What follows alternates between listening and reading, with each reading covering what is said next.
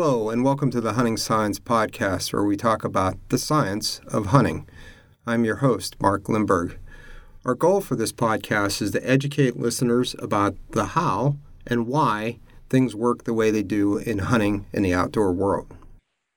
Welcome to a new episode of the Hunting Science Podcast. This is um, new in uh, another dimension too, because we're going to provide both the audio and video recording of this podcast through our website. So uh, this is a Zoom conference that we're having today with Todd Brinkman and Eduardo Wilner, doctors Todd Brinkman and Eduardo Wilner, both at the University of Alaska Fairbanks.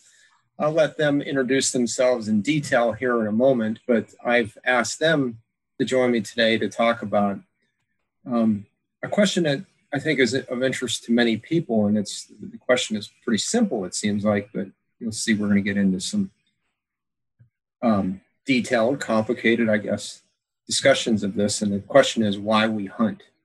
Um, and it'd be interesting to know why you do. So if at the end of this you want to provide us some feedback, that would be great. Some comments about that.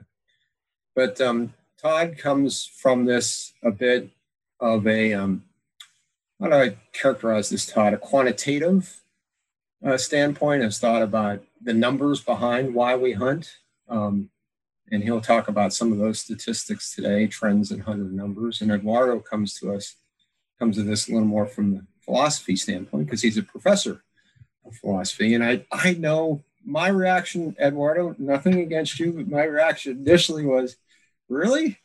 Yeah, exactly. That's you. I don't know. It's a little over a year ago now. It's like we're going to talk to a philosopher. No, you're not alone, and I, I, I that's why I think we should, uh, you know, at some point say something about that because it's it's the elephant in the room. You know. Okay. Like, why why on earth do we need to talk philosophy about this? well, I'll let you t- handle that in your introduction. Yeah, but, yeah, um, yeah. I'm here to tell you, hunters and listeners in general he's a cool philosopher. He's a hunting philosopher. Thank you. And I've learned a lot from him. So I think you'll enjoy his insights because it's um for me at least in our conversations about this, you've put words to thoughts that I can never put words to. And I maybe that's the goal of philosophy in general, but um, that it's helped me sort of um, characterize the reasons I hunt. And this background image I'll talk about maybe later because it is it characterizes why I hunt in a picture. Um, but Eduardo, I think, will help us put that into words. So, with that as a bit of background, Todd, why don't you give us a little bit of your um, your resume? And I ask um, people that I'm talking to to talk about both their hunting resume and their science resume because we're talking about both those topics. So, if you would. Sure. All right, hey everybody. Um, Mark, thanks for having me today. Uh, let's start with the hunting resume. Um, as long as I can think back, um, my fondest memories, of course, are related to hunting. I grew up in Western South Dakota, hunting with my father, my older brother, um, since uh, I could keep up with them, which was probably seven years old, uh, nine maybe. Um, it was something that we did every year, no question. It became part of our identity, and it is today still. Uh, I had the privilege to move up here to Alaska just under 20 years ago. Um, after I learned that uh, somebody would pay me to uh, study things like hunting, which was really nice. And uh, since I've been up here, um, I've probably spent most of my time studying large mammals. Um, but I've taken a, a kind of unique perspective to that, and I focus a lot on what's referred to as the human dimensions of wildlife management. So I, I think a lot about uh, how how people affect wildlife and how wildlife affect people, people's attitudes um, towards wildlife, their behaviors. Um, one thing I like to tell a lot of folks is when we think about all of our wildlife problems in the world, if we think really, really carefully about them, the, most of them are, are human problems related to wildlife rather than the natural wildlife problems. Um, so a lot of my time has been devoted to studying uh, human wildlife interaction and especially hunting systems because it's such an important aspect of culture and traditions up here. I teach a wildlife management course and then I teach a, a course on the human dimensions. Yeah, I, I don't think anybody would agree with or disagree with you. I should say that humans are such an important part of the equation. I just think I um, commend you in being willing to study us because it's so much easier to study non-human vertebrates. Um, they're not as cantankerous or as um, socially complex, let's put it that way. And uh, so I think you're in a very important area of research that many of us who got into wildlife field didn't want to take on, but I commend you for doing so because I do think. Yeah.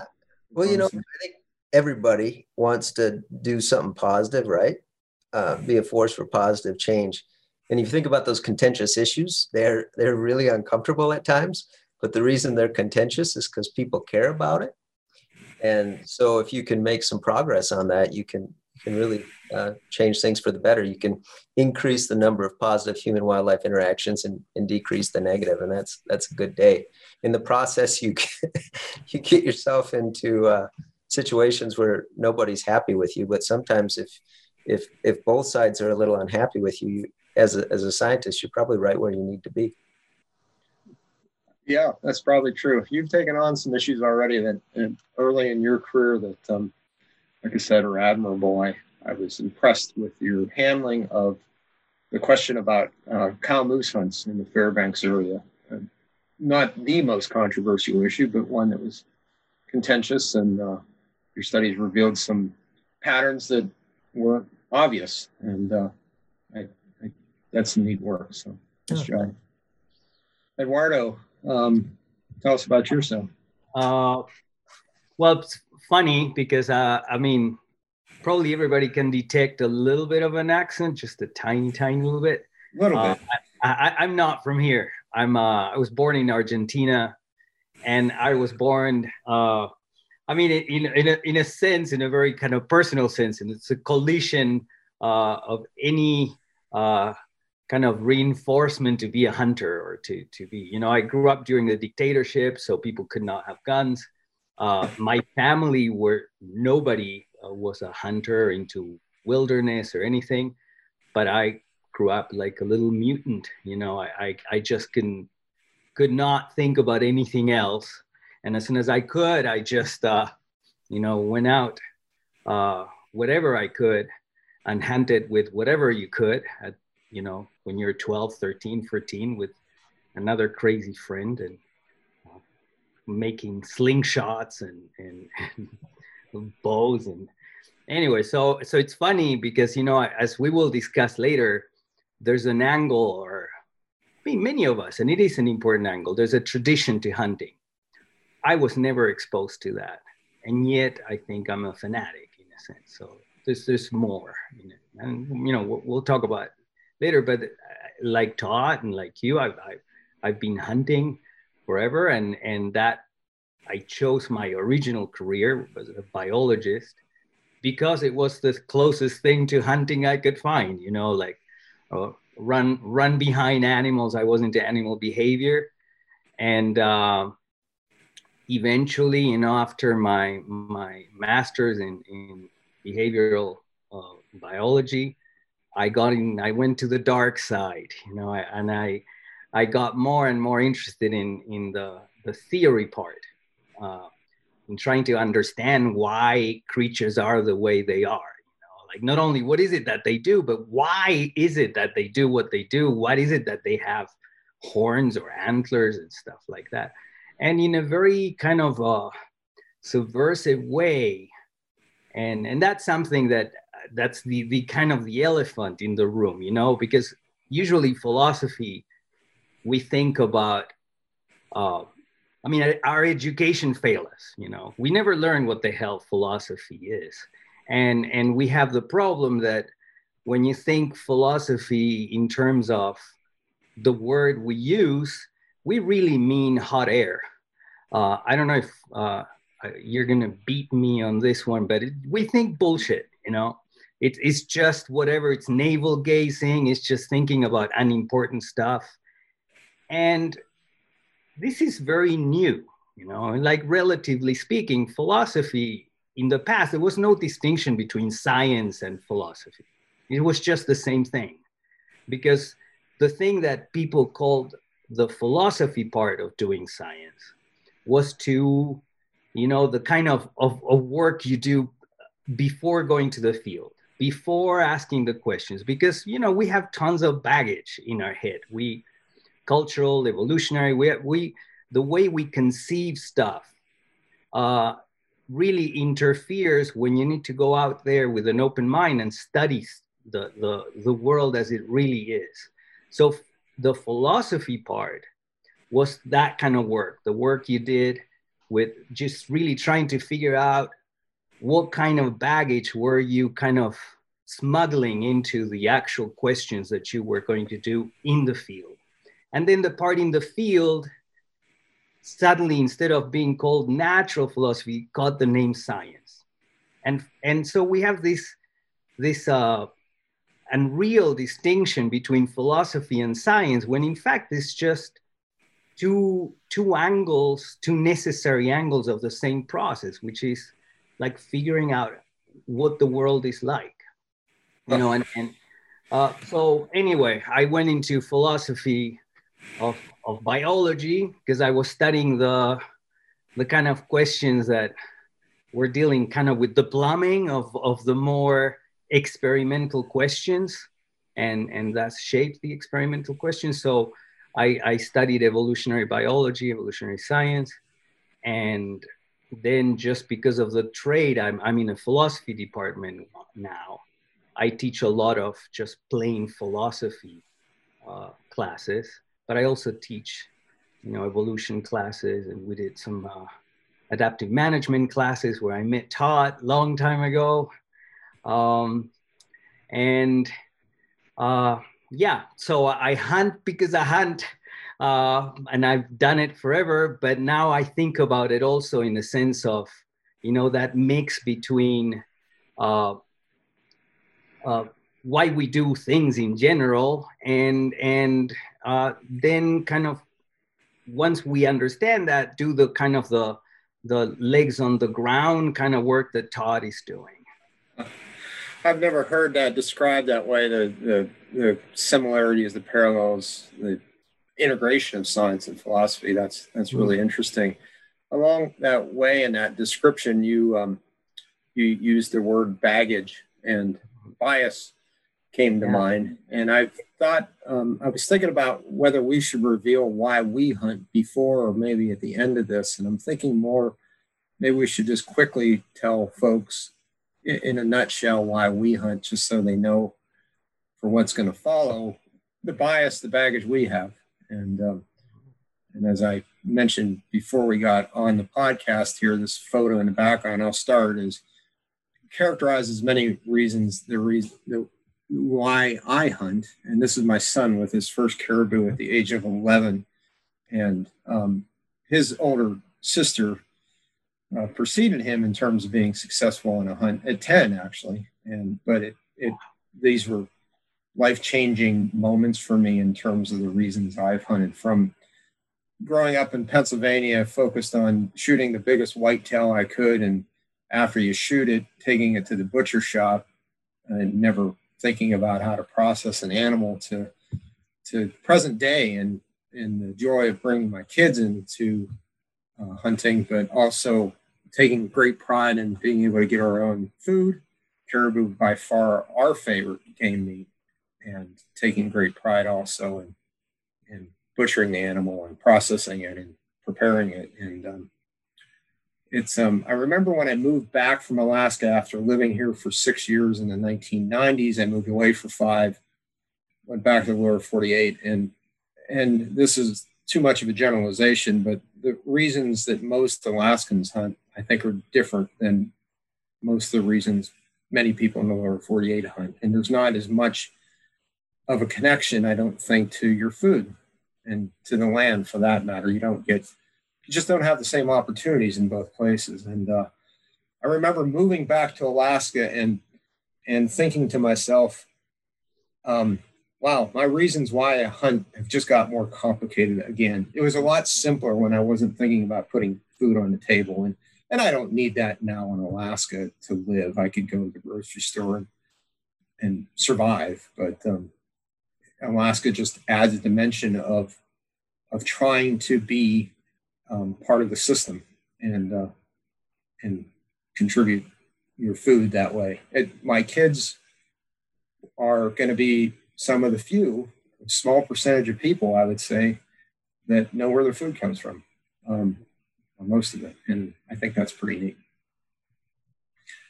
So sorry, maybe it's a little longer winded than I need to. But Todd, what's your bias? What's your what's my your baggage? Why yeah. I think why I think I hunt? Um, well, you got the the categories you can put it into, but I mean, what I often tell folks is, is I'm definitely a meat hunter. I uh, I seldom go out there and and try to find the largest, maturest, most majestic animal. If I uh, I'm just as pleased with a with a younger animal in really good condition and uh, with a clean kill where I don't destroy an ounce of milk meat. Um, but it's more than that, of course, because we can go to the store and we can meet our protein needs in other ways pretty darn easy. Um, there's something about taking it home, processing yourself, feeding your kids, and the self sufficiency is kind of cool. Um, oftentimes, economically, even in Alaska, it doesn't pencil out economically always. We could go get some junk burger at the store and that would be cheaper. Um, when I'm out there hunting, I, I can't say that I do it just because it's fun, because there's so much of hunting that is not fun. uh, like type two fun is like during the process, you might be cold and wet and miserable and um, pushing your face through an alder thicket, getting beat up and traveling across terrain you would never ever travel across for a hike. You would never pick that pathway. But ho- hunting forces you to pick these pathways that you would never do it. And in the process of of picking that path, because with the purpose of being able to harvest that animal, you're seeing things and experience things in nature that you would never otherwise do because of what you're willing to put yourself through um, to attain your goal, which might be to harvest an animal and bring home meat. So I, I can just think of so many memorable, unique experiences that I would not have ever have had if I was not a hunter. And then the other reason, of course, is family and tradition. There's nothing more than hunting with you get to hunt with your kids. Mine aren't quite old enough to keep up yet, but they're knocking on the door. But spending time with my brother, my wife, whatever it is, uh, it doesn't get much better than that. And then we are all getting older. I'm not nearly as old as you two. Right? Thank you. Oh my goodness. Thank you. Thank you. That was. But, but you know, sometimes um, it's with how busy I am in life. It's my opportunity to get out into fresh air and and and really um, push myself physically and to be able to do that even before the hunt it's a motivation to maybe keep myself a little bit physically healthier. And then there's all these sort of things that no one's going to be able to describe very well, but how grounded you feel when you're out there, uh, maybe around the campfire and able to let go of um, everything in life that you think is super important. But once you get out there after a week in the field, you're like, I don't know why I was fussing over these sorts of things. So just the, the mental health component of that, which I don't understand, but I know it's there there's there's yeah. a lot going on there, Mark. I, yeah, I'll classify it more neatly for you when we talk about the science. But no, this is good. No, this is all good. I was I was looking for an image while you were talking. A reminder. I was doing. Uh, we were doing some preps for uh, a sheep hunt that I took my son on this year, and you were talking about not being fun, and we got caught in the snow squall. And I can't find the photo quickly here, but he's hunkered down behind minimal cover and in something like 30 or 40 mile an hour winds and at high elevation, you know, not a tree in sight. And uh, I was thinking to myself, this is fun though. but he didn't think so. Yeah. Eduardo, your background's yeah, really, yeah. Um, well, a bit unusual probably for most yeah. of our So, um, yeah. But I think, you know, in, in a sense, it's kind of a good segue because as, as, uh, and I, I guess, I mean, I'm going to kind of insert uh, a little bit of my ideas as I explain, try to explain why I hunt.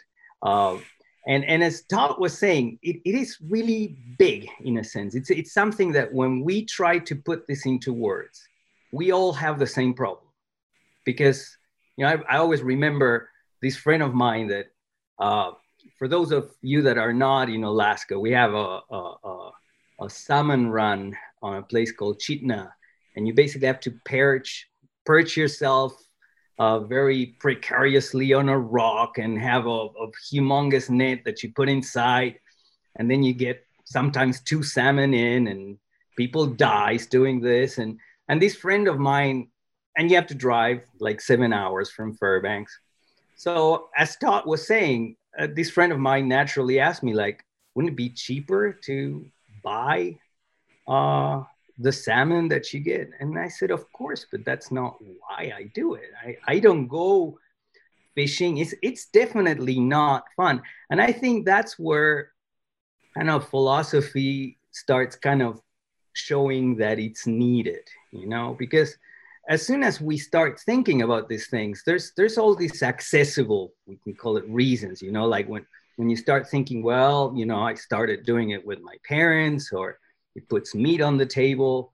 Uh, but then there are all these kind of, when I talk about baggage, I was also meaning this other kind of really inaccessible reasons of why we do stuff. And I think that when we ask, you know, why we hunt, we, we should think that this difficulty that we're finding is not unique to hunting like imagine if you if you ask like uh i mean if you ask a woman why do they give birth? You know i'm of course i'm not a woman but i always think i'm thankful to the universe that i'm not one because i cannot imagine putting a kid out of a hole in my body. It just sounds like torture. It sounds like something that if it ever happens to me once i don't want to do it again. Why would anybody go through that if you can like be cut open or or but it's true you know if, if you've experienced or if you talk to to women about this it's an amazing experience. And it's they suffer like torture for some sometimes quite a long time but then they do it over and over again. So why do we have kids? It's a similar kind of uh, uh, uh, problematic question. Uh, and I think that then we have to start thinking that we are, uh, we have baggage that is not only traditional of our upbringing, but we have baggage as a creature. You know? And so imagine if you would ask a Chesapeake retriever, why do you retrieve? Or try to ask my dog, why does she spend hours looking at a squirrel and hoping you know she could get it they would have the same trouble even if you give them you know the capacity to talk and speak. And i think that in that sense we hunt because that is the hallmark. That's what made us human.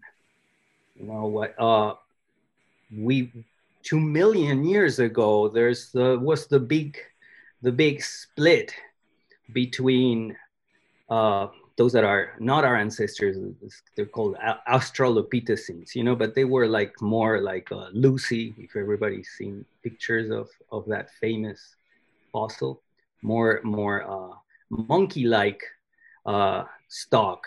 And us, they went into gathering, we went into hunting, and that completely changed the kind of creature we were. Uh, we, we, we, uh, we're able to to have a certain uh, uh, simultaneous number of kids that other primates couldn't do. That changed our social structure. Uh, it changed our physiology. You know, in a sense, imagine you ask another similar question: Why we run? Why people spend billions of dollars on getting the right shoe and they run, you know, for marathons and stuff like that? When you look at our history, we run because we hunted. That's the way we hunted before bows and arrows and, and rifles or whatever. We just run creatures down. And so if you ask a runner, why do they run? It's because they enjoy it. It's part of life. And they enjoy it because of the kind of creature we are. So long, uh, Mark, I'm sorry, because that's that's longer than any of the other answers. But but I think that it is such an important angle when we ask this question because then, of course, it doesn't settle the answer.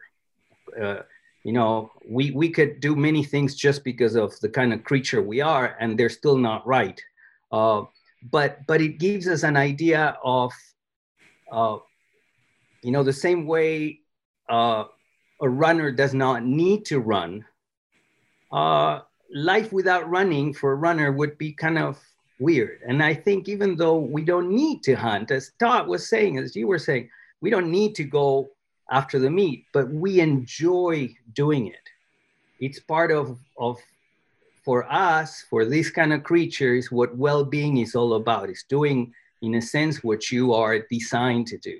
And that gives us pleasure because that's the way, you know, Mother Nature ensures that we keep doing it. You know, our ancestors hunted because they liked it.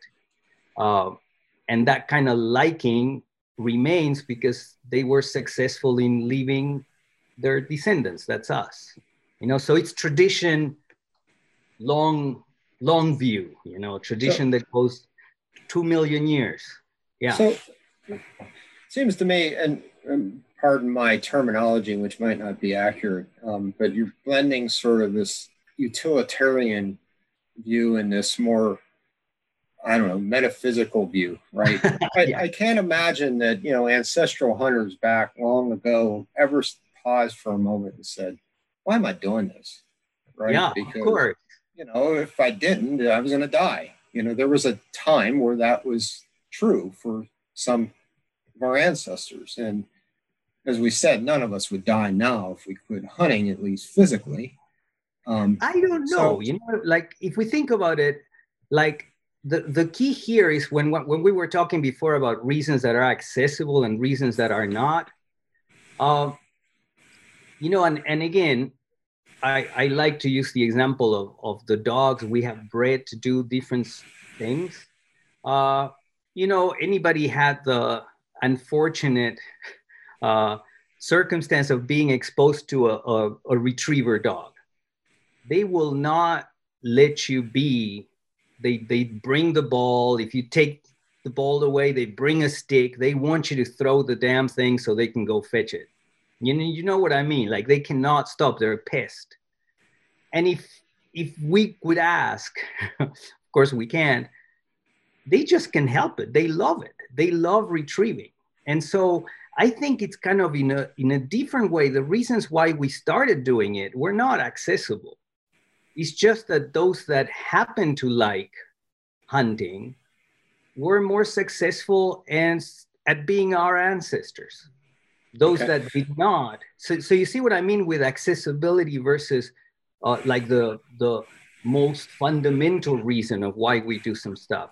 Then we can ask the question of why we like it, why we like not that instead of, you know, looking for spuds, you know, like like potato uh, God, I mean, imagining kind of like a future of a gatherer. Like imagine our other uh, cousins, the Australopithecines, they were into gathering more than anything. So if they would be alive today, maybe they would have a big industry that revolves around, you know, finding potato-like things under the ground. And they would have all this different gear for it. And if you ask them why, they'd be exactly at the same bad place as we are you know, when we try to say why we do it. So why even ask why then? I mean, do we need to ask that? And um, just a little bit of qualifier. I mean, I, I characterize yeah. this podcast as being a little bit unique in that it has science in it, and scientists always ask why questions. Exactly. And I think that's important to do in general rather than just how. How do I kill an animal? Exactly. Well, exactly. That, that's excellent. Yeah why why ask the why question? Maybe we'll give Todd a chance at Mark. Well, I guess the the why question to me is even we're always seeking uh, to better understand causality, right? Mm-hmm. I mean, get any three year old, have a conversation with a three year old, and you may explain something. And the next question you'll follow with is why. and why, why, and eventually it's really good exercise to force you to get down to the the basics of, of, of really why we do it. Um, I like what Eduardo's saying, though. I mean, maybe we can't help it because of evolutionary reasons. Um, so the act of just harvesting a wild animal, bringing it home, and eating it um, maybe that's what you feel you get enjoyment out of but but the process of doing it maybe might answer the why question better it probably stirs something in you um, i'm not talking like being an adrenaline junkie because i very seldom feel like adrenaline. I mean some people get buck fever right right before they're going to pull uh-huh. the trigger. I really don't do that. I i feel just too calculated at that moment. So it's not about it's not about the adrenaline or anything like that but there's a sense of an adventure and it stirs something inside of you or when you're on this edge of this cliff and you're like man what am i doing up here this isn't safe but at the same time you're you're thinking wow this this feels good i'm i'm alive so i don't know it, it alerts the senses that we've always had and and i think in today's society we we find areas of comfort that doesn't um, elicit or ignite some of those sentences, senses that we that we need that, that reminds us that we're mm-hmm. human. And I, I, mm-hmm. I, don't know, maybe now uh, because we got a philosopher here, I'm just heading that direction.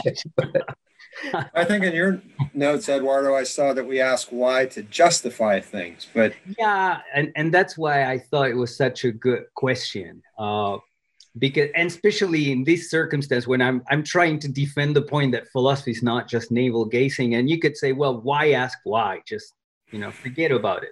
But the point here is that we're trying to figure figure out if we should be doing it. You know, mm. like why have kids? And you can say, well, we have kids because you know those ancestors that were not into kids never left any descendants. We're the descendants of those that thought that having kids was an excellent idea. Um, and if you think about it, just like with hunting, maybe it's not the smartest thing to do. If you are trying to minimize, uh, you know, the, the, the impact or make the planet a little bit more livable, probably the smartest thing is not to go hunting. Um, but also the smartest thing is not to run uh, and you know create more plastic shoes or or you know that industry is probably not also the smartest idea. Uh, so what I'm saying is that, you know, if you ask uh, why we like certain foods, for instance, and then if you figure out that, well, we like, we're really, really attracted to those foods that are really kind of like the Clif Bars of, of, uh, of, of the world, you know, like packages of, of energy, energy packets that, that are accessible, a uh, lot of a punch for, for a little package and, and that is, if you translate it to modern terms, that's junk food. Junk food is salt, sugar, and fat. And we cannot get enough of it. Why? No. Because ancestrally, yeah. they were rare. Uh, and so now we like, why do we like it? Just because of its rarity. But then, fine, that's an answer to the question why. But now we can, now that we understand that, we can start thinking about whether or not it's justifiable. We cannot avoid liking it because that's part of what we are. So make saying that that is not justifiable requires a different creature. You know, we kind of have to bite the bullet. We are what we are. And now what we have to try to do using science, try to figure out how to do it in a way that is sustainable, that it kind of can can kind of articulate with all the other likes that we accidentally happen to have so so the the the asking the question why will allow us to keep doing what we are made to like to do in the the smart way. But we I, don't go out. Yeah. I got i got to just push back a little bit because um, not everybody would like hunting. And and it's clear that a lot of people don't like hunting and they're repulsed by um, the, the, what hunting requires, like killing an animal and and uh, being in wild places where they have little control over over their surroundings. So I mean, I don't I don't know I don't know because we don't all like it. Yeah, and that's a that's a good point. And and again, you know, we ask science, how come that a lot of people like them? And, and you know, when when we study how things kind of get to be the way they are, how species get to be the way they are, there's always a distribution, you know? Mm-hmm. You get the nutsos on at both ends, and then you get the average of people that, you know, are most of of the time liking it. And and so i think it's an interesting kind of like back of the envelope idea. It's like when you look at the kind of uh, appeal as an industry something has you know? Like what i was saying running. I'm not into running. I never get that that flow of dopamine you know that they, they say that runners get into the, the that kind of state of, of bliss. I never got that. Uh, but obviously quite a few people of our same species like it. And i understand why. I'm on the kind of the the weirdo that never got that like. Uh, but most people kind of like get to it or are close to it.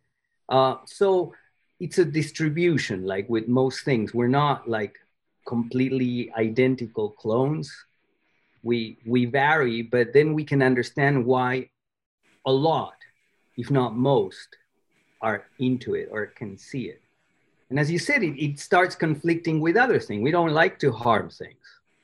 You know, I particularly feel like a, a little bit of a schizophrenic every time I go hunting because I cannot describe the appeal of going after the moose. This is why I love moose hunting. And, and every time I, I end the, this process, an animal is dead. And that part really bums me out. And I, I really get sad when, when I just get to the animal and I, I feel like, you know, I feel like a, a kid that goes into a, a an exhibition of the third Ding uh, Ming dynasty, and and you go running because you want to run and you break everything, you know, and then you go like, shoot, I I I broke stuff, you know, because I was so into it. So understanding that I like it because of my complexion uh, allows me to try to articulate on how can I do that without interfering with other likes that I have. Like mm-hmm. I don't like killing. Yeah, right. I don't like hurting an animal. So, what would be the most, uh, you mean the best way of doing it without exterminating the moose population, without making it suffer as little as possible, and and so. But, but at the same time, you never want to go out, Eduardo, and invest all that time and that energy and that adventure and come home empty-handed either. Exactly. Be- because it's part of the thing. And i don't know if your experience too when your significant other uh, says what you didn't hunt anything? I, I feel like a little ancestral pang of pain there you know? Oh my god you know? I fail at the most profound possible way. Um, uh, your comparison to running is interesting because i i was way into running i'm not as much as before. And and when you bring that up I think of the book Born to Run, and it's a book that makes a fairly compelling argument that we are evolved to run, and yes. it's a natural activity that we participate in. But going back to Todd's comment, now I'm trying to reconcile that his comment that um, not everyone likes hunting, right? Mm-hmm. So could you could you characterize like running, born to run, even though not everyone runs, they could if they want to. Todd, would you predict that? Could you write a book called Born to Hunt? I mean, is are we? Is there a genetic or a part of us that, given the chance, all of us would hunt? Um, I mean, I would say people don't like hunting now because their views have been shaped by society in a way that it seems so foreign. But if they had grown up in a different atmosphere, would they be expressing that gene? I I I don't know. I don't mm. know. Because you see a lot of people that grew up hunting. Of course, if you're exposed to it early on, you're more likely to do it now than somebody that wasn't. So mm-hmm. if, if you didn't grow up in a family that hunted, um, the likelihood of you becoming a hunter, the probability is so much lower than someone that was exposed to it in certain areas. And just based on demographics alone, I mean, they're really good predictors of whether or not a person will hunt or even approves of hunt based on sometimes age, gender, whether you live in a rural or an urban area, um, family traditions, things like that are really good predictors. Um, so I guess where I'm getting at is say that if you tried to wash out all that kind of stuff and put everyone on the same playing field, would everybody choose the same path? And uh, I don't know, would everybody be hunters if they all had equal access to it and everybody's societal norms or the group they hung out with were like, oh yeah, hunting school, you should do it. Would they do it? I don't know. Yeah, and that's what, yeah. what I was trying to capture too with the idea that there are many things we are designed in a sense to do and they conflict and they become uh, cultural uh, as we grow up in different places. So the prediction actually that we would be looking for is could a lot of this kind of creature get into it if given the opportunity to? And so that would be the more kind of tame prediction once you understand what the process is like. Uh, uh, and you know again i don't eat junk food but i can get, i get it you know and i get it why it sells so well and why it's still around even though we know it kills you. Uh, so again what we're talking about we're concentrating on one angle of our complexion as a creature but there are many. And since we were designed by a mindless process they're contradictory. Yeah. and and their interplay goes to weird places depending on the culture you were born in, the kind of family you were born in, born in, and, etc. So I would say that everybody has, like everybody has, probably the physical capacity to run, or at least most people do. I think everybody has the, the physical and the mental characteristics to to hunt if they wanted to, and they're given the opportunity. I mean, we're we're design, we got canines, and we got legs and we can move through mm-hmm. different environments really well and we're super adaptable as far as species go um, it's interesting that you've kind of um, in some some thoughts about why we've equated hunting with killing and I, just for the record for me my dad said to me long ago i started tagging along with him when i was 10 he said mark once you once you kill the animal? The hunt's over. And it, it truly the hunt itself is for me the most uh, motivating why part for me to kill if i had my perfect scenario i would shoot my moose on the last day of the season one minute before it closed because then i get to go yeah. as many times as possible when i hunt with friends in north mm-hmm. dakota they give me a hard time because i don't want to shoot my limited pheasants in an hour i want to i want to get I want to walk all day and get one at the end. I want to hunt. Um, so I don't equate the kill with the why for me. Um, well, I don't. I don't think the kill's the end point either. I mean, maybe in some places where you can get your pickup up to the animal and throw it in the truck, and then you take it to the butcher, and that's the last you see of it. But in Alaska, we just most folks, it's not like that. After you uh, kill the animal, I mean, you got a lot of hunt left. If you have to True pull that animal out five miles, get it home, butcher it yourself, process it based on your taste, whether it be burger, steaks, jerky, sausage, whatever else. But some people could easily argue the hunt ends not even after it's consumed, but maybe after the benefits of that hunt finally expire. So you okay. feel less physically fit in the middle of the winter after yeah all the exercise wears off or something like that. So what's what's the bins of why people hunt then? What's the categories, Todd? I think you have this. Yeah, and that's um, what I was going to say. Is I mean, we're talking about why we hunt, and um, you know, they're they're they're kind of more romantic ideals, but uh, when we when we survey folks and we ask them what is their motivation of hunting, they've done tons of these all over the world, lots of them in the U.S. for decades now, and people might hunt for the meat, right? And that's common, the most common answer for Alaska residents. But you get in other places, lower 48, and for the meat is somewhere in the middle of the pack. You have other reasons for the sport, for the challenge, to spend time with family, for health reasons, to help with management of wildlife. Maybe you're tired of all the deer hitting your vehicle on the way to work, so you hunt to reduce the local deer density so your wife doesn't run into a deer or something like that.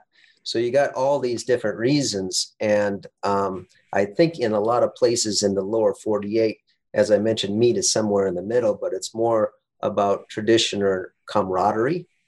Um, and in some cases, it's for the challenge or the sport.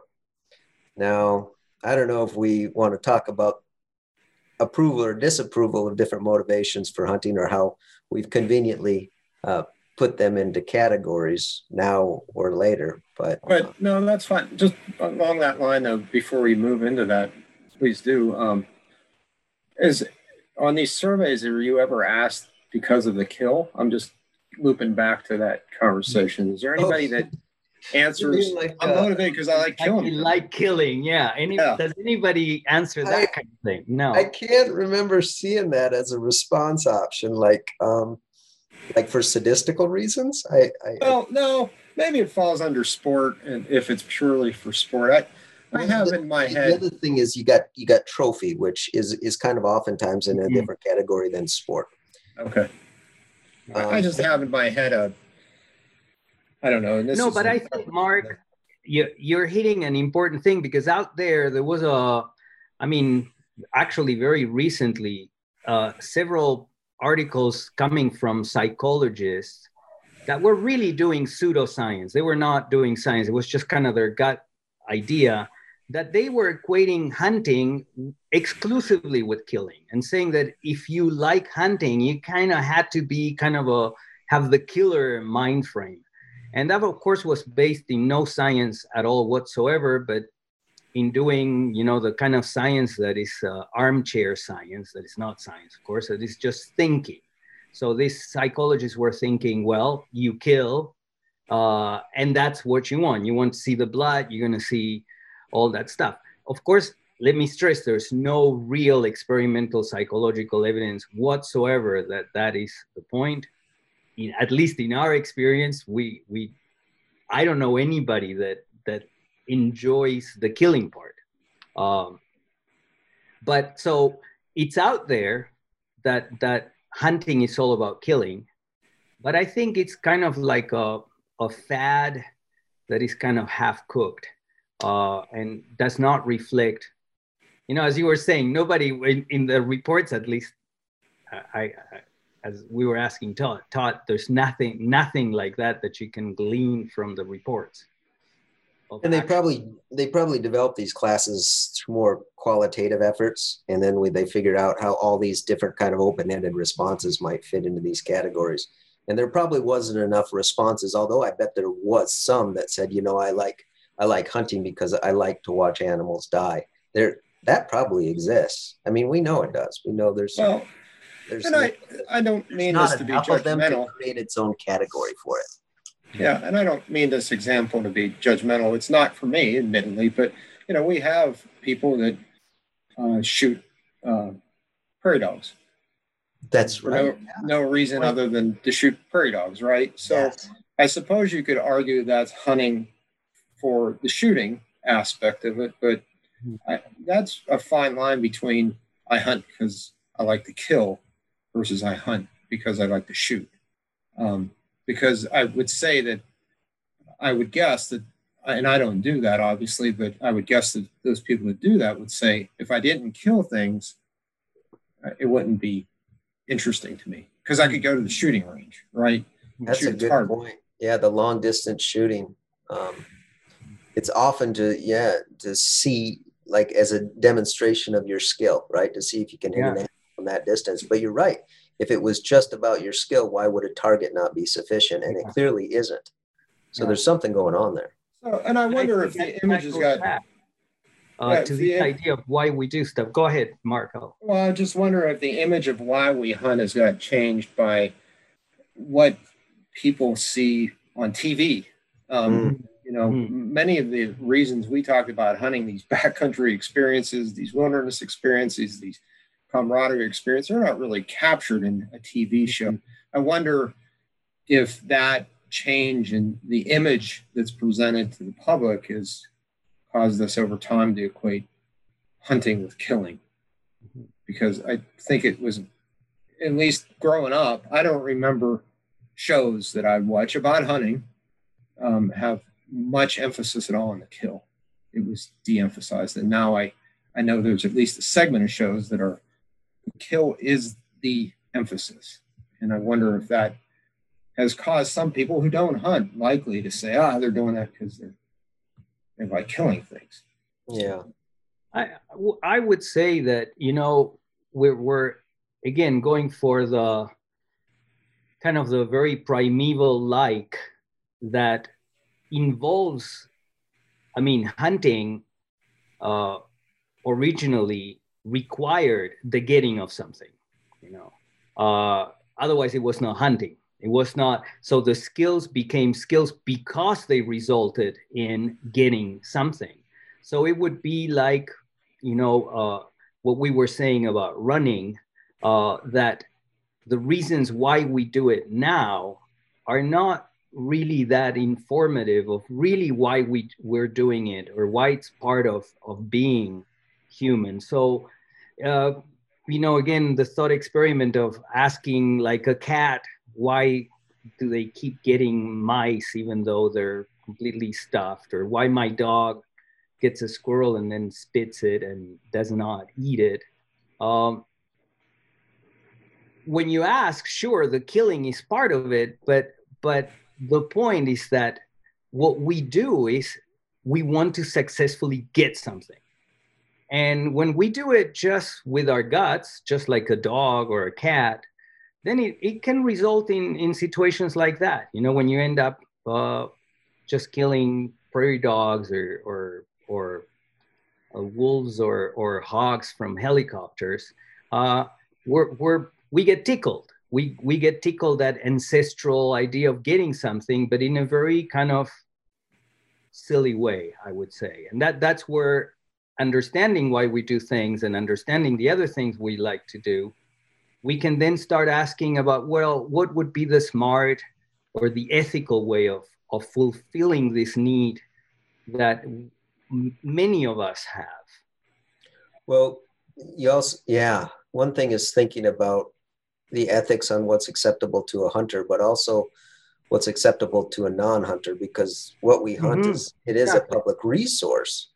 So um, you know we kind of got to take into account everybody's value systems on our mm-hmm. behavior when we are when we're when we're going after a resource that does belong to everybody based on at least our legal system.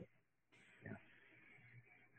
So um, this isn't on our notes of, but um, and we could cut this out if you don't like it after I ask it. But um, if it's a public resource, um, as you point out correctly, Todd, um, why can't we hunt on Park Service land?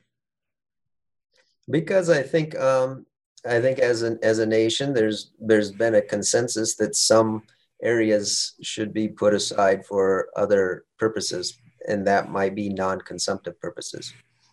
So maybe you have those that um, the way that we feel about hunting, they say feel the same way about wildlife photography or wildlife watching, or they have these uh, ideas that you know what it they just get a deep satisfaction out of knowing that there's a place left on the planet that that uh, humans aren't are going in and pushing pushing wildlife around. So I think uh, certain lands, even though on, on parklands you have you have park and preserve. So national park preserve, of course, you can still hunt in Alaska, but there are areas that you can't hunt. So I think, you know, that's a that's a compromise amongst the different values that we have in our nation. And even I would say for the value of the hunter per se, like if you if you really want to keep doing uh, hunting and keep enjoying the tradition, then we ask the question, and that is answerable via doing science of how can we ensure that we'll be able to keep doing it?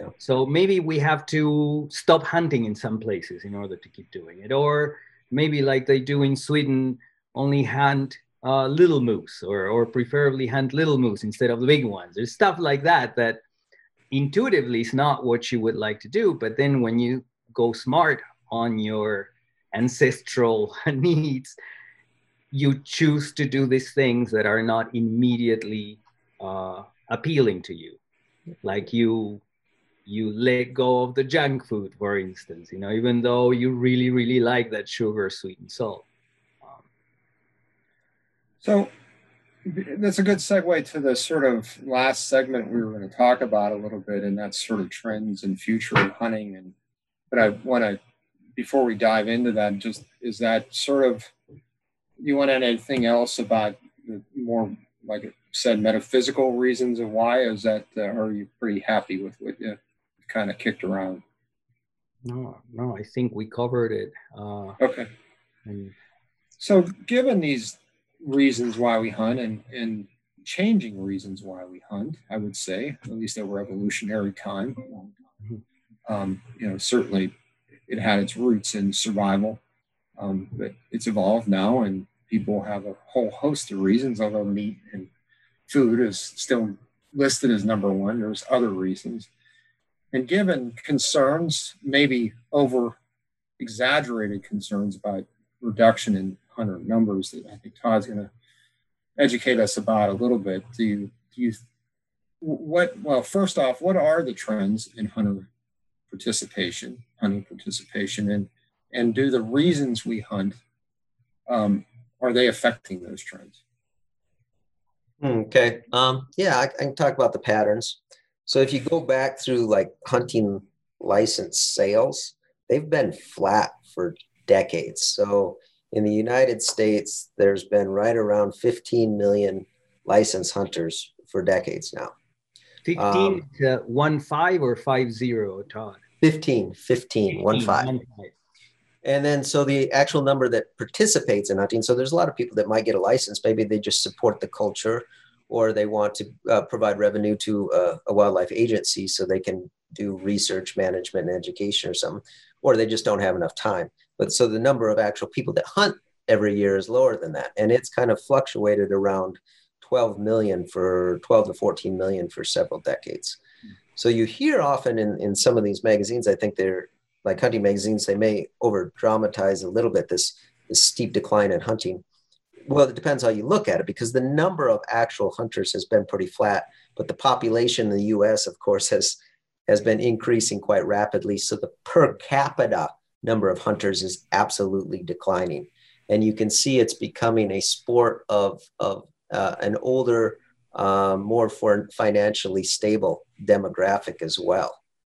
Um, so you're seeing older uh, white males are kind of probably the biggest demographic. But one cool change, especially within the last 10 years and a little bit longer, is you're seeing this nice increase in female hunters. And I think somewhere around 10% of all hunters now are female, and that's growing. And the reason that probably the overall number of hunters is not declining more is because um, we have more more females getting in into the practice. Um, but no, I there's per capita, there's a, a, a, bit of a decline, and maybe that can be worrisome. Um, the number of hunters is about the same, though. John, so, is this in the States or are there any kind of worldwide studies, like in Europe, for instance? European Union keeps track of the data a lot like our Fish and Wildlife Service does. They got a, I don't know what department is over there. They, they keep track of hunter numbers by country um, and how those trends are changing with demographics. Um, I don't know worldwide. And then you get into like tropical areas, you're dealing with a, a different hunter then. It's more of a bush meat hunter. And in most places where you have a, a strong legal system with adequate enforcement and a little bit of research behind your, your wildlife hunting regulations, it's really a pretty darn sustainable practice. I mean, we're not depleting our resources if anything, since we kind of banned market hunting in the 1800s, we're now more likely to deal with overabundance than we are to deal with scarcity of a lot of our wildlife populations. We're in developing countries that they got kind of a poor legal system and and and and difficult enforcement, you're seeing that some of the hunting practices are are unsustainable.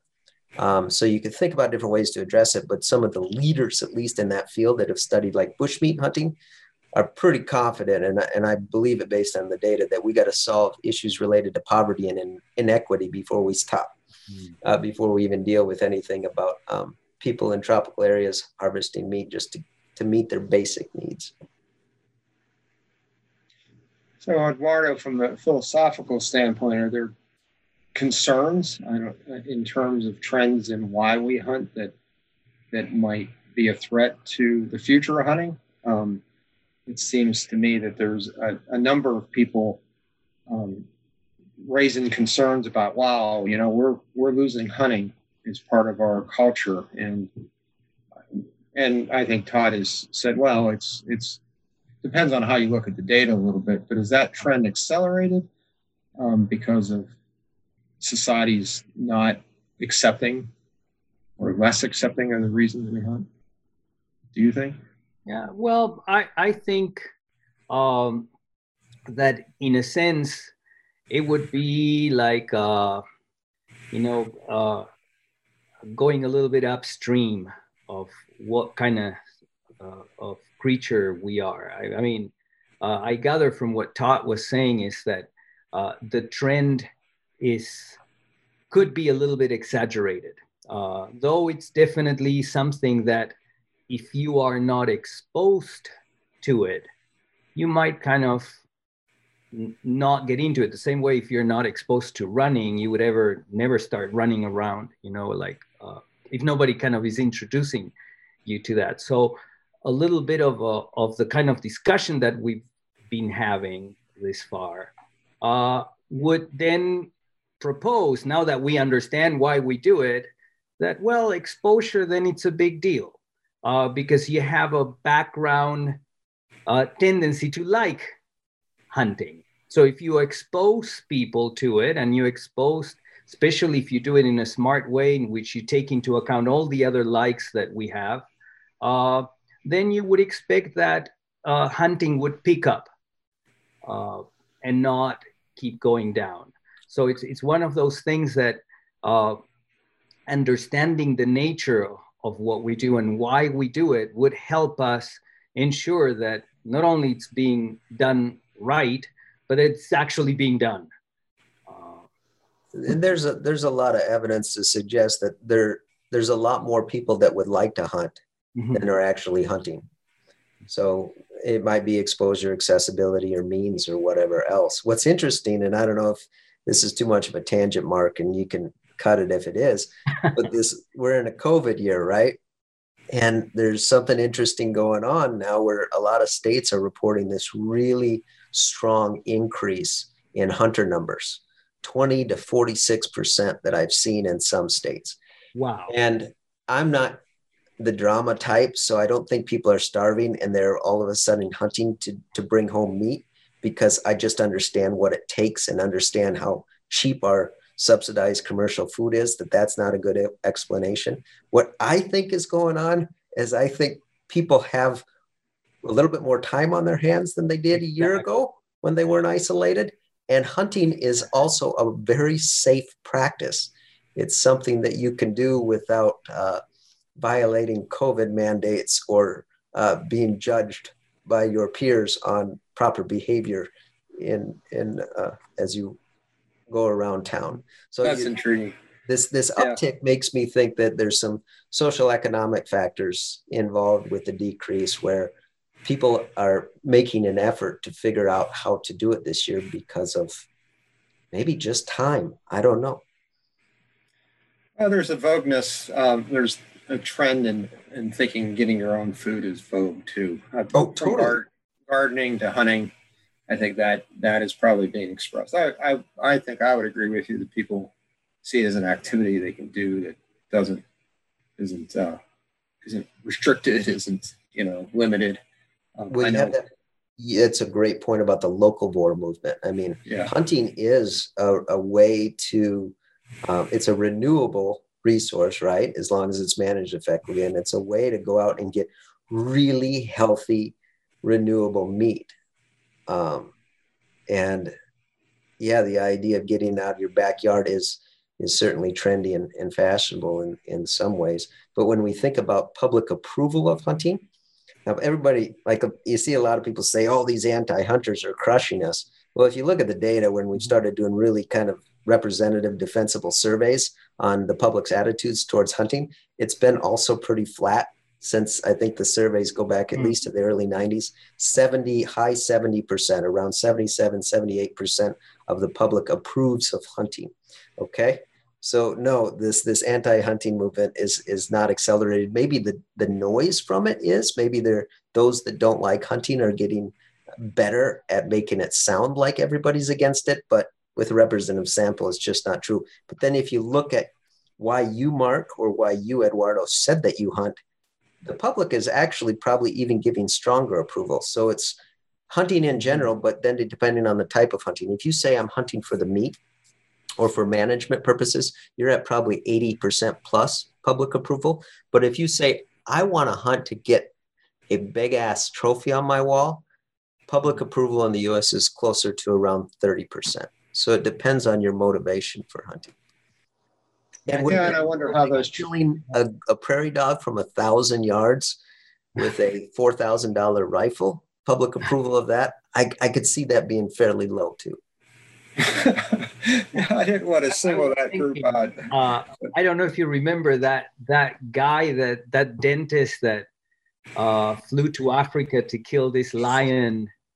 That it became like yeah. a, a, I mean the the best anti-hunting uh, thing that anybody could have ever done. But I think it's just hitting on what Todd was saying that there's certain angles of it that if you point uh, on the needlessness of it and the the extreme uh, nature of it, that the the public reaction is a no no. But if you hit on the uh, like the meat gathering and the locavore idea, then again the reception gets, you know, when, when we, we start articulating smartly the the the other likes, the, the other uh, things that we find permissible. Uh, yeah, this is really I, intriguing I, to me at many levels. Um, I'm one of three boys. I was the youngest of three brothers, and you know, obviously we grew up in the same household. I'm the only one that still hunts, um, and I'm crazy about it. Um, my oldest brother isn't opposed to it, but probably hasn't hunted in 10 years. And my middle brother is, I would say, anti hunting. Um, and it's interesting the, the set of experiences and events that shaped our view of that. And I, uh, I don't think my middle brother is unusual in his experiences. His life experiences were pretty typical, I would say. And uh, I, I'm not trying to um, argue for the slippery slope argument, um, but I do worry about what I perceive are trends in less acceptable reasons to society why people hunt and and advertising those, I guess, in a way that gives a black eye because it's it's a small percentage, I think, of people that hunt for reasons that are less less acceptable to people. And I don't know, to the listeners, I would just encourage you to think about why and think about um, and try to answer that for yourself. Again, I, we're not here to judge, but we're here to try to characterize how the reasons you hunt affect the future of hunting. Yeah. Um, and I think it's worth taking a few minutes and think about that. I, I totally agree. I don't think that uh, anti-hunters are going to end hunting cultures. I think the decision that hunters make are going to decide the fate, hmm. the strength of hunting going down the road. Yeah. And if I may, uh, Mark, I would say yes. that we could say that we are part of our job is to judge. Uh, now that we understand why we do it, and what is it that we want to get out of it and how we can should articulate it. There's smart ways or, or bad ways to articulate with all the other needs that we have. Then we could say that there are good hunting practices and bad hunting practices regardless of our likes. Because i fear and this is selfish and selfish probably because i have kids and i really i think about this a lot what the future holds for them. And i don't want us um, screwing that up for them. Um, I don't know how else to say it. I, I, if society is judging us for the reasons we hunt, we could at least take a moment to think about it.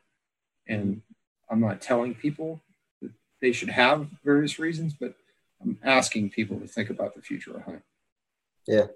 Oh, for sure. I mean, you got the one thing is a hunter's behavior can certainly turn others off and be a force towards further restricting hunting opportunity. Um, but there's other things. I mean, uh, the idea of privatizing public lands is a huge threat. Hmm. Uh, or even creating hunting regulations that benefit somebody with greater financial means. So I think when we think about how we make our, our regulations, trying to keep the level a level playing field for all the demographics is another key to mm. sustaining hunter numbers. And you got the you got like you think of it as this dichotomy, but that's a total fi- false dichotomy of you got pro hunters and anti hunters. You got some in this group, but not very many. Um, you got a lot of people that have values that they believe in respect for life or treating animals as though you treat a human, but they also might be pro hunting. So there's this fluid spectrum in between there. But I think one of the bigger dangers is not that these anti hunters or people with different values in between, but there's this other set of values that is referred to in the, and at least in the social psychology sciences, as a distanced wildlife value motivation. I'm sorry, wildlife value orientation. And a distance category is somebody that just doesn't care. They don't mm-hmm. think about wildlife. They may have grown up in an, an, an, urban area where they've been completely detached from nature. And that is really dangerous because if you have no exposure to something, if you never had a chance to experience something, it's really difficult to develop an appreciation for it. And if you don't appreciate nature, nature what you know our environment is giving us, you're not going to support policies that um, you know support wildlife or conservation or healthy environments, things like that. So thinking uh, anti-hunter spending time fighting them, I don't know if is a good use of time, but thinking about how to get people that don't have any interaction with nature some exposure to it so they can at least see um, how uh, an intact environment supports us, how why we need it, and develop appreciation for it. And that might be kind of a stepping stone into getting into something that's a little bit more intact, intense, like like hunting. I, I, I was I'm glad you just said that. I was going to ask you, Todd about whether or not there's any data on precisely that exposure and accessibility. Because here in Alaska, we have wilderness is super accessible. But, you know, like for me, as I was saying, growing up, it was absolutely inaccessible. I had no access whatsoever. And then if you start just by not having any access to it, is there a, a good reliable data on saying well without that exposure to a pristine wilderness the chances of you kind of waking up your hunter inside to, to put it somehow uh, are, are lower.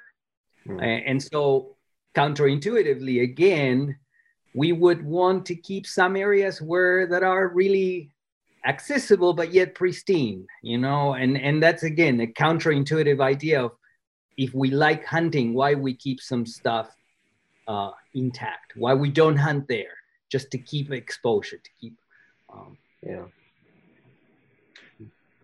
All right um, we should end on a little less uh, deep thought maybe uh, and unless you have uh, these are great. This has been great and i knew we were going to go a long time and probably can go longer, but try to keep these episodes not too much longer than an hour because people lose attention as I do. Um, so I was wondering if we could just finish up with a, a, story I asked people to tell a fun hunting story and maybe related to why we hunt, given the theme of this podcast. If oh, we do that, and I'll start just to help you.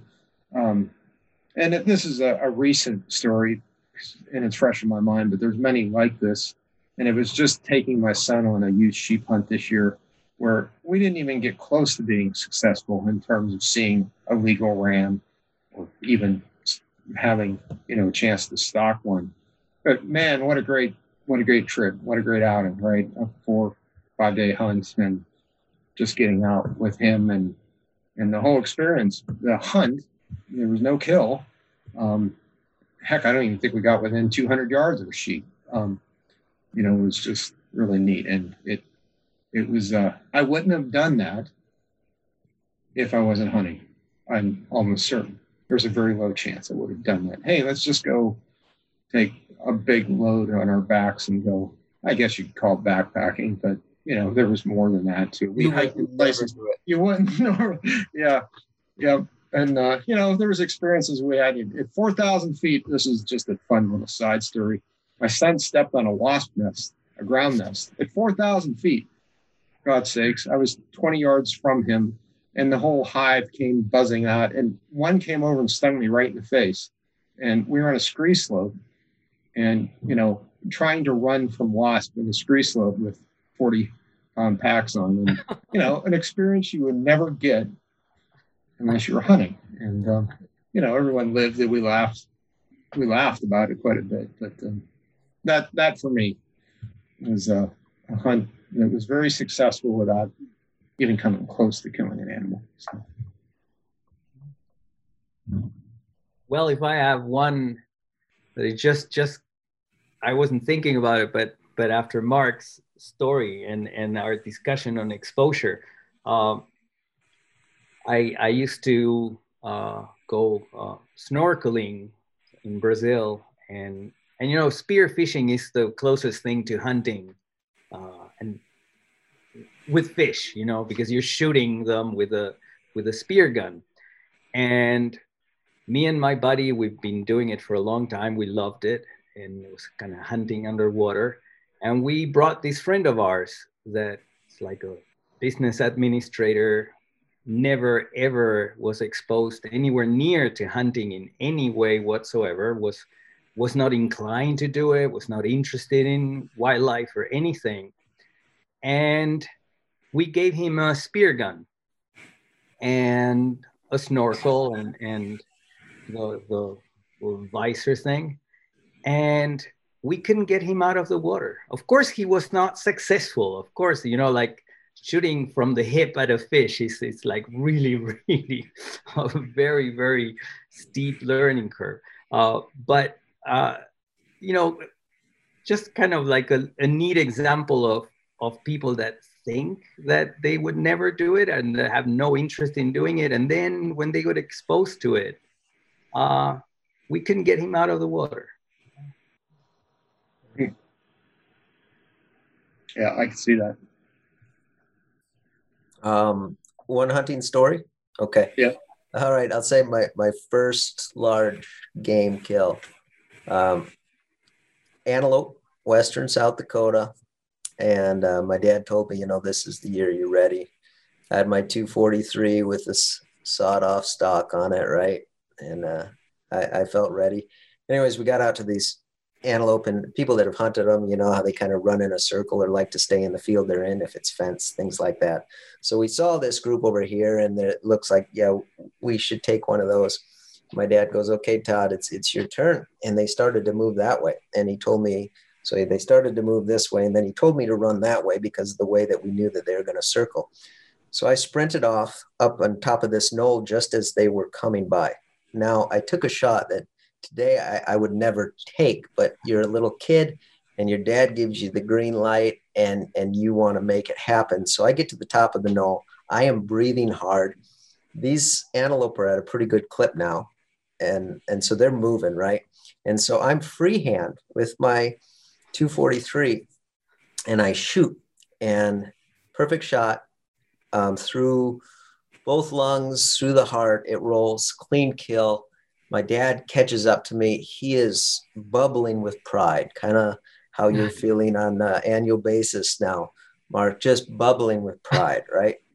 And um, I never, I, I think I told him many, many years later because I didn't want to ruin it now because I wanted him to be proud of me. Um, but I was aiming for the antelope that was in front of the one that I. That's excellent. yeah. No, that all right. That's excellent story. That's funny. Yeah. Uh, now you'll have to cut that part because Todd's dad is gonna it's gonna listen to it. Yeah. So. yeah, that's interesting. I I would confess that for duck hunting uh, has happened more times than I care to say, especially yeah. for diving ducks. But I, I can't say I've done that for big game yet. That's interesting. So, yeah. Well, they're they're fast enough, and if you're yeah, yeah, they're they're somewhat equivalent to sixty mile an hour duck, I suppose. yeah, yeah, right. That's fun. Well, thank you both. That was excellent. Um, I I uh, I really wanted to do this, and at the same time, you've caused me again to stop and think about why I do the things I do and why I hunt, and uh, it's um it's a lot easier to not do that, but I think it's important to to do it and uh, think about how we're um, representing in ourselves in society. I think I think we should be aware of that. So hopefully, hopefully others will agree. Thanks. You've been listening to the Hunting Science Podcast. To find show notes on this episode and to leave comments and continue the conversation, visit our website at community.uaf.edu slash hunting science.